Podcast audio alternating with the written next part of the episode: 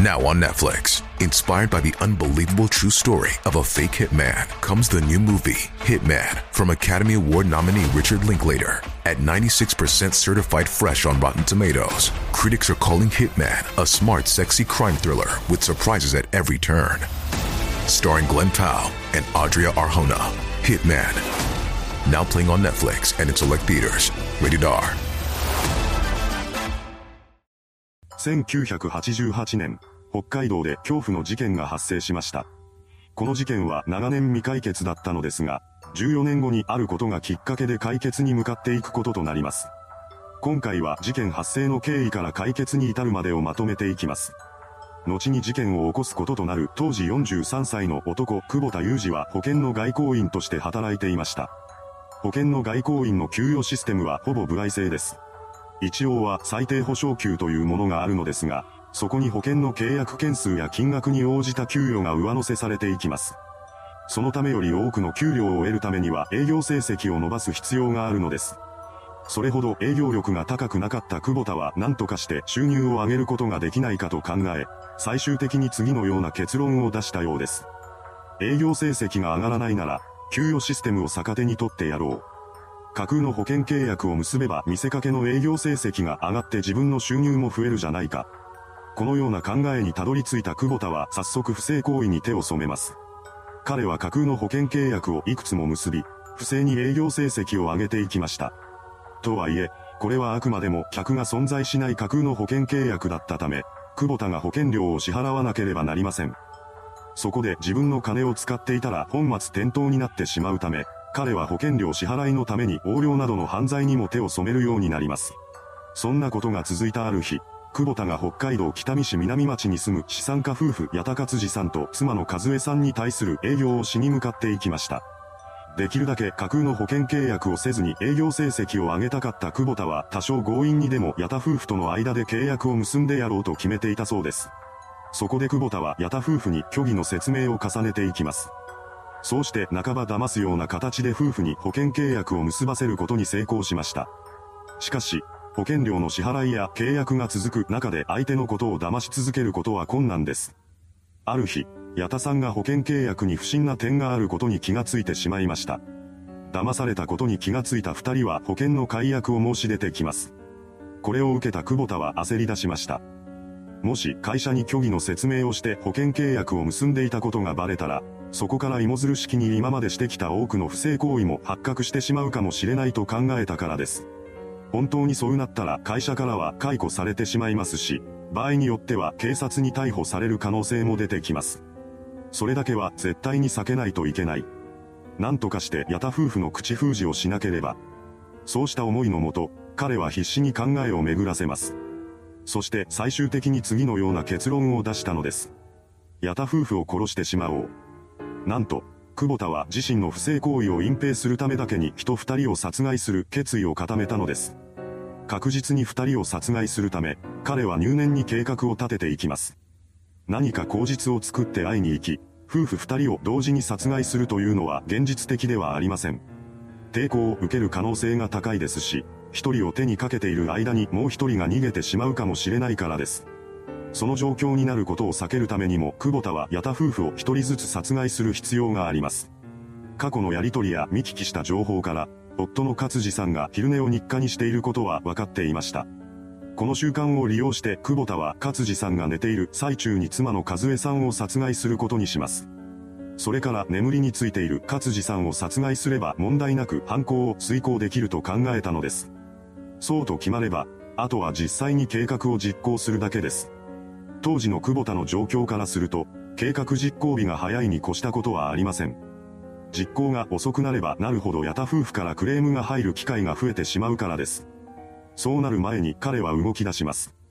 1988年10月21日、凶器として使うためのドライバーを隠し持った久保田が八田さん宅を訪れました。そうして宅内を伺うと、狙い通り夫の勝次さんは眠りについていたようです。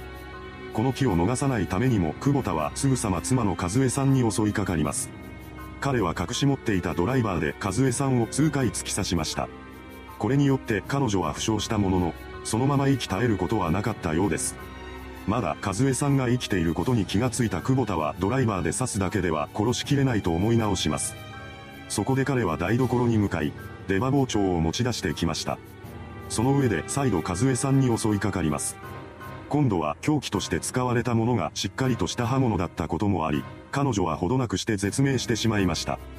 昼寝中の勝治さんがこの騒ぎの中で目を覚ますことはなかったようです。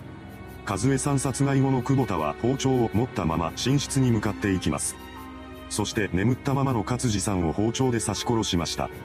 犯行後の久保田は現場から逃走していきます。その後、ほどなくして夫婦の遺体が発見されました。現場の状況から、北海道警は本件を殺人事件とみて捜査に動き出します。その中で久保田の存在が捜査線上に浮上してきました。そこで捜査員は久保田に対する事情聴取を実施します。久保田はこれに応じたものの、犯行を自白することはありませんでした。また、彼の関与を決定づける証拠を見つけることもできなかったようです。そのためこのタイミングで久保田を逮捕することはできませんでした。それでも、久保田本人は焦っていたはずです。警察に目をつけられたことにより、自分の逮捕が迫っているのではないかと勘ぐるようになりました。殺人犯として逮捕される可能性が出てきたことで、会社に不正がバレて解雇されることなどどうでもよくなったのでしょう。事情聴取が終わった後の久保田は逃亡を決意します。しかし、普通に逃げ続けるだけではいつかは捕まってしまうだろうと思っていました。そこで彼は自身の自殺を偽装することにします。警察に自分が死んだと思い込ませれば、追われることすらなくなるはずだと考えたのです。とはいえ、自殺を偽装するというのは簡単なことではありません。限られた手段の中で最終的に久保田が選んだのは海に車を落とすというものでした。当然車から遺体は出てきませんが、水没する中で車外に流れ出ていったとされることを期待していたのです。1989年11月、久保田は自身が所有する車を網走港に突き落とします。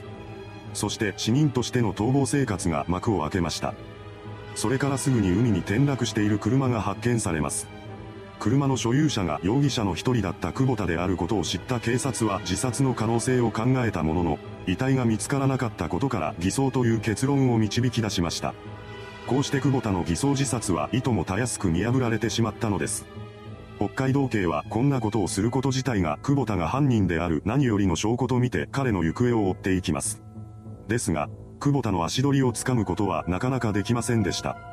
結局、その後も彼の居場所を突き止められないまま14年が経過します。当時の殺人の時効は15年でした。そのため、このままさらに1年が経過すると久保田を罪に問うことができなくなってしまうのです。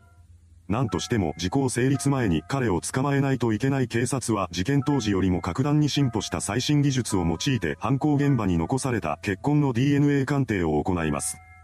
その結果、この血痕の DNA 型と久保田の DNA 型が一致することが判明しました。捜査本部はこれを直接証拠として2002年11月に久保田の逮捕状を取り、彼を全国に指名手配します。控訴事項が迫っている凶悪事件ということもあり、この頃から報道機関が本件に関する特集を組んだりするようになりました。こうして事件と久保田の存在が大々的に報じられたことで、日本中から様々な情報が寄せられるようになります。その中に、久保田によく似た男を横浜で見たというものが含まれていました。これを受けた捜査員は横浜で捜査を開始します。そして事件から14年2ヶ月後の2002年12月18日、ついに捜査員が長年追い続けていた久保田のことを発見したのです。彼は偽名を使って建設現場で働いていました。警察はそんな久保田のことを殺人容疑で逮捕します。この逮捕は実に時効成立10ヶ月前の出来事でした。その後、久保田は取り調べを経て釧路地裁に起訴されています。後半の中で検察側は、保険の顧客だった被害者との契約上のトラブルが発覚して、懲戒免職になることを恐れ、被害者を何度も刺した利己的で残虐な犯行と指摘し、死刑を求刑しました。これに対して久保田は当初犯行を認めていたのですが、第4回後半から突如否認に転じて次のように語り出します。事件は警察の捏造。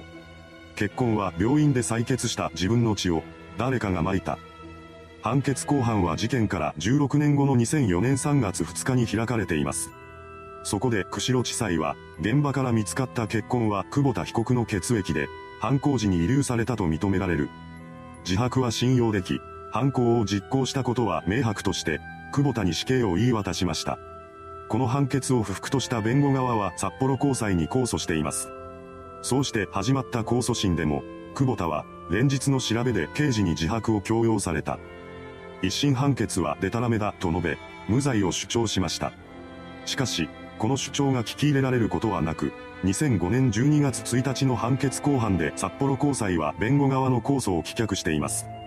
なおも納得できない弁護側は最高裁に上告しました。上告審判決公判は2009年12月4日に開かれています。そこで最高裁は、犯行の約1年後に自殺を偽装して行方をくらまし、約13年間にわたり逃亡を続けた。一審の途中から犯行を否認し、不合理な弁解をするなど反省の態度は認められないと語り、弁護側の上告を棄却しました。これにより、久保田の死刑が確定しています。しかし、その後も彼は刑を受け入れずに再審請求を繰り返しました。ただ、これらは全て退けられています。現在久保田は札幌高知支所に収監中です。いかがでしたでしょうか給料を上げるために行った不正行為が会社にバレるのを恐れて何の罪もない夫婦を殺害した犯人。その後、犯人の男は自殺を偽装して14年間逃げ続けたものの、時効10ヶ月前になって逮捕されています。時効直前ということで報道が過熱したことにより、世間からの注目も集まった一件です。それではご視聴ありがとうございました。